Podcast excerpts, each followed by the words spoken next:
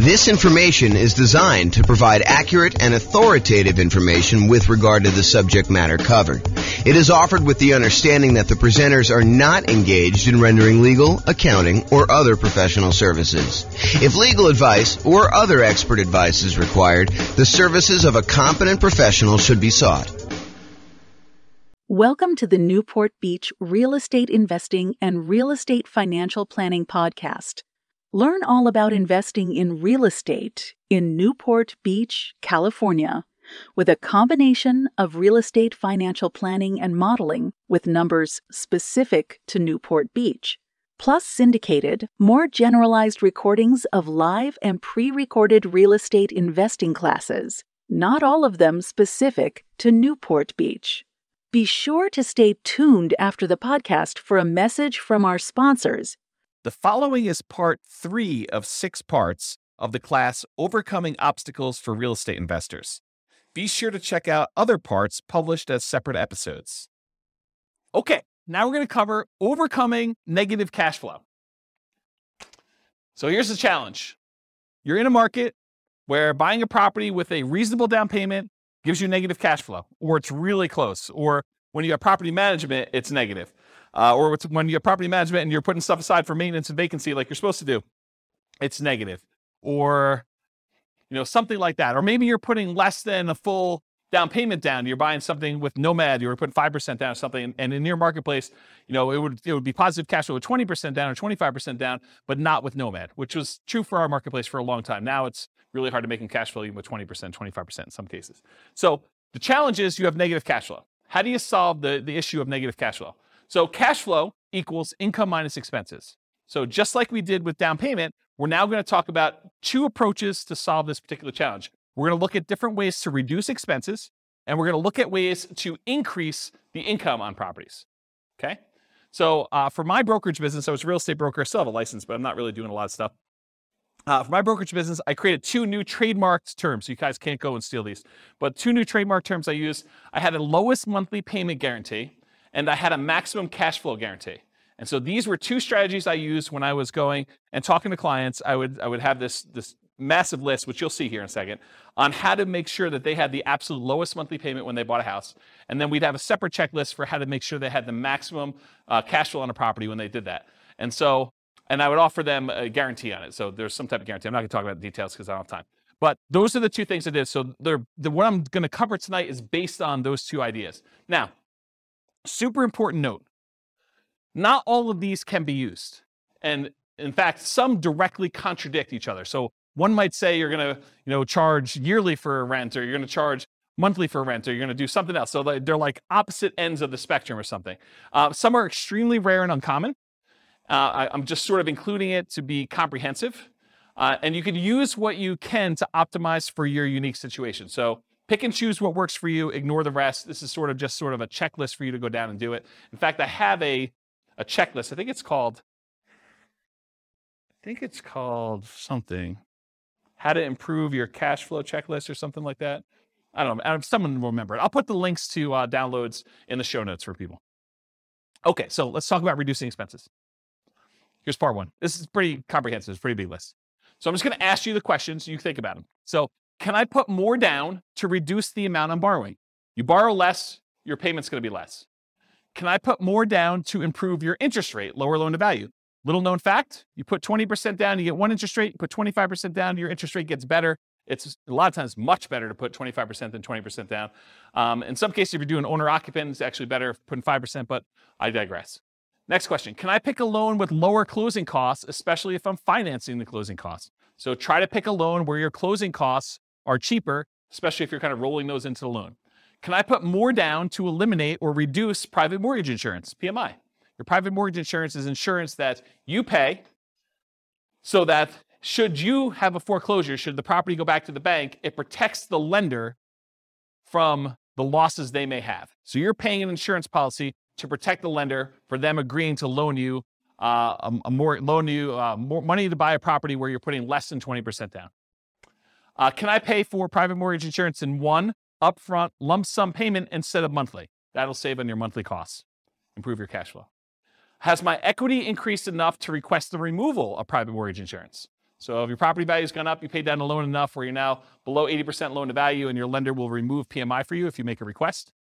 Can I change the loan term? Oh, I missed one. Can I get seller concessions from the seller to buy down interest rate and or cover closing costs? That's another way. Can I change the loan term to reduce my payments? You know, I heard at one point recently that they might be bringing back 40-year loans. Yep, so 40-year loans. So someone says that they're here now. So if you do that, you increase your loan term, you might actually have a lower monthly payment doing that. If you were considering doing a 15-year loan, you could do a 30-year loan, which is much more common. Can I get an interest-only loan where you're not paying any principal each month? That'll lower your payment pretty considerably. Can I get a negative amortizing loan? Not that I would recommend this, but you can get loans where you're not even covering the amount of interest that is accruing on the loan and that your mortgage balance is actually going up each month. So it's negative amortizing. The mortgage balance is going up instead of the mortgage balance going down, which is a regular amortizing loan. Can I change the loan term to reduce my interest rate? Sometimes if you go to a 15 year loan, the interest rate's better. Can I get an adjustable rate mortgage to lower my interest rate? And actually, um, Austin was going to remind me, I think this is probably the appropriate time to say it, but uh, a lot of mortgage companies, mortgage brokers now are, are recommending, just because of the nature of our market, some of these uh, like a one year at one interest rate, the second year at a, a, different interest rate, and then by the third year, your interest rate is the normal one for the rest of the 28 year uh, for a 30 year loan. And so this is a way to kind of improve your interest rate. But the question I had on here is, can I get an adjustable rate mortgage to lower my interest rate? And I sort of think that's somewhere between buying down the rate and doing a lower one. You know, I should probably put that on there, its own separate one. Uh, hopefully, I'll remember to do that myself too. Uh, maybe someone wants to email me if they don't see it on here. Uh, can I get the seller to carry back some owner financing to lower my loan to value with the primary lender and reduce my interest rate? So maybe you can get the seller to carry back in second position where the lender is still willing to do the loan and that could get you an overall lower monthly payment. Can I improve my credit score to get a better interest rate? Can I set up automatic payments to get a better interest rate? I've heard some lenders will like to um, reward you by setting up automatic payments, especially if it's from their bank, and they might give you an eighth of a point uh, benefit to your interest rate if you do something like that. Can I get a better interest rate if I have additional accounts, more money deposited with the lender? Some lenders may do that. Can I lock or float down my interest rate? Um, you know, we talked about this. We talked about uh, the shocks, and uh, you know, my client going under contract before interest rates went way up. Well, if they had locked their interest rate, that would have actually improved their thing. Or float down the interest rate is where interest rates are headed down, and you are able to get it lower if the interest rates drop by a certain amount between when you initially locked your rate and when you close. Can I add a family member or a friend to the loan to get a better interest rate? Maybe your credit score is such that if you had someone else as a co-signer, it would actually improve your interest rate. And then on the, on the counter side of that, can I remove a weak borrower to get an interest rate? So you and your uh, new spouse are in love and uh, they do not have a really good credit score, but you are committed to buying a house together. Well, it might be better for you to buy the house yourself and then add them to title um, you know, go talk to an attorney and add them as an owner to the property, but they're not on the loan because it would actually hurt your interest rate to do so. Where was I here? Can I partner with someone to get better loan terms? So bar, could partner with a better uh, qualified person. Can I find another lender with better rates or fees? Have rates dropped enough for me to refinance and get a better rate? Is my loan old enough where I would be willing to refinance to extend the term of the loan. So maybe you were you got 20 years left on it. Maybe you refinance it. Now you go back to a 30 year term and maybe also get a better interest rate to lower your monthly payment. So those are the strategies uh, with your lender. Strategies if you own another property. Can I do a cash out refinance on another property to then buy or refi this property? So you got a lot of equity somewhere else. You pull money out of that one, you use it to put 25% down, and maybe instead of 20% down to get a better interest rate on the one you're buying. Does it make sense to cash out refi another property to put a larger amount down on this property? I think that's what I just said. Should I do a rate and term refinance in order to get an overall better monthly payment before financing this property? So maybe you're going to go over the 10 loan limit, or maybe you're going to go over some other limit that the lender has where you go into a different pricing tier and you want to go and refinance another property to improve cash flow on that before you go buy this one and kind of lock yourself in where you can't quite do it as easily after that. Any questions on this so far? Uh, searching for homes, can I search for properties where the seller is willing to include seller concessions? Seller concessions is money that the seller is willing to provide to you when you go buy a property that you could use for closing costs, including buying down the interest rate in your loan to make it a better interest rate. Can I search for less expensive homes? As another example. Making offers. Can I offer less to reduce my purchase price?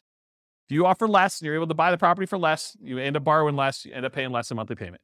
Can I ask for seller concessions to buy down my interest rate? In some cases, it may be better for you to take the money and ask for seller concessions instead of a discount because the amount you would save uh, monthly payment wise is better for you to have used that money to buy down your interest rate than to get a discount. Is the seller's loan assumable and has a better interest rate than I can get now? This is going to be true for a little while. We've got a whole bunch of really good low interest rate loans out there. This could be a strategy you might want to employ. Would the seller consider wrap financing and would that be better terms than I can get now? So offer to do some creative financing with the seller, see if they're willing to do that. Can I buy the property subject to the existing financing, more appropriate wrap financing, where you're able to do that? Can I buy the home on installment land contract, get better terms? Can I get private financing with better terms from family or friends? You know, maybe grandma wants to loan you money for 30 years at three, four, five percent because she's got it in a CD. Can I pay cash for closing costs to keep my monthly payment lower than if I finance them? And finally, on the making offers point, can I buy properties that do not require rent ready or fix up costs and use that money as down payment or to buy down interest rates instead? Any questions on this list? Is this helpful? Seeing all these? Um, so instead of buying a property that needs paint and carpet and all that other stuff, and you know you're going to need $10,000 after you close, use the $10,000 to go buy a property that doesn't need that work and buy down your rate instead. Owning and managing property, can I correct incorrect information with the county assessor about the condition or the characteristics of my property to lower my property taxes? Can I contest property taxes when appropriate to keep my property taxes minimized? Can I vote appropriately for changes in taxes that affect property taxes? Can I manage the property myself and still keep up with the latest laws, best practices, and compliance issues? Save on property management fees. Can I shop around to get high quality property manager with reasonable fees? Can I maintain my property to minimize time between tenants? Can I insist my property manager utilize best practices, marketing early, raising rents with each lease renewal, etc.? Can I review my property management statements carefully for mistakes? Can I raise my property insurance deductible and take on more of the property insurance risk personally? It's a trade off, right? Because when you have a claim, you're probably paying for that. But if you feel like you need cash flow now for certain reasons, you may, be able, may want to do that. Can I add or remove people from my property insurance policy to improve the rate I'm getting? Property insurance is based on credit score partially. Can I evaluate the exact property insurance coverages to make sure that you have appropriate level of coverage? Maybe you're overinsured, maybe you're underinsured. Can I compare insurance rates to keep insurance premiums competitive? Can I make sure tenants and tenant buyers have renters insurance? Can I get a discount paying for HOA insurance or other bills in advance? In some cases, you can get a discount by doing certain things in advance. Can I sign up for auto pay on utilities to avoid any per bill fees charged by utility providers? And can I use quality replacement maintenance materials to lower the overall cost of maintenance over time? Any questions on this one? Helpful stuff? Good. All right, so we just covered all the different ways to kind of reduce expenses. And we primarily focus a lot of stuff on mortgages because that's one of your largest percentage wise expenses on a property. Now we're going to talk about ways to increase income. So maximum maximize income, part one of two. Can I subdivide my property into multiple units to increase rent? For example, rent upstairs or rent downstairs separately. Can I rent by the bed or by the bedroom? Can I rent parts separately like a garage or the community pool or RV parking or RV in the backyard as a vacation rental? Can I add some other type of income for the property? Can I add services, utilities like high speed internet for an extra fee? Can I offer the property to a tenant buyer on a lease option, lease purchase, or agreement for deed to increase the income and reduce maintenance on the property? Can I charge pet rent? Can I charge fence rent, new carpet rent, or extra fee for something else the tenant desires I install? Can I tier rent by credit score and or security uh, deposit? Can I char- can I change the term of the rental agreement, either do daily rentals, Airbnb type stuff, weekly rentals versus monthly? Can I charge weekly or biweekly instead of monthly? Can I include done for you services like lawn care, snow removal, or house cleaning for an extra fee? Can I convert my property to a duplex, triplex, or fourplex or more? Can I get the property furnished to get more rent? Can I start marketing earlier and start at a higher, more aggressive rent to test market prices? You start 90 days in advance, you have plenty of time to test before the property is vacant. Can I charge a fee for auto pay or can I charge a fee for not being on auto pay? That's an example of two conflicting, contrary ideas that you can either do one or the other. Can't do both. Or maybe you can. Charge for either, either way. Whatever you want to do, there's a fee.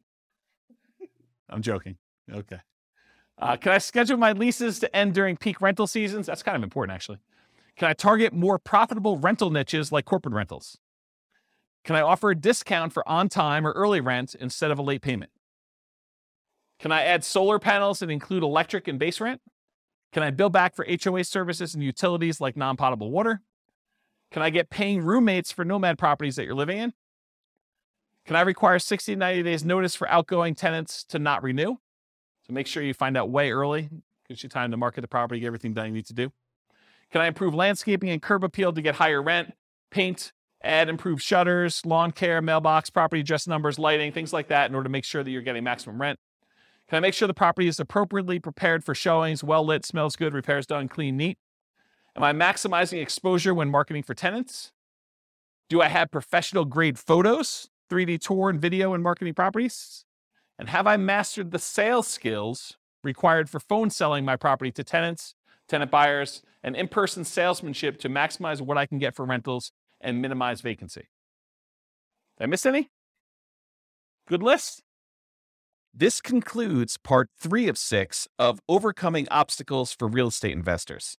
Listen to the next episode, part four of six, on qualifying for loans. With home prices up, mortgage interest rates up, and rents up, but not quite enough to counteract the higher prices and interest rates. Cash flow on rental properties in Newport Beach is harder than ever. Book a call with the real estate financial planner to apply our proprietary 88 strategies to improve cash flow on your rentals. See the show notes for a link to schedule your call and improve your cash flow today. If you're a real estate agent, lender, or professional in Newport Beach that wants to help our real estate investor listeners, consider reaching out to learn about collaboration opportunities with this podcast. We'd love to add more value to our listeners by having you assist our investors buy, sell, and finance their real estate investments. See the show notes to schedule a call to discuss collaboration opportunities.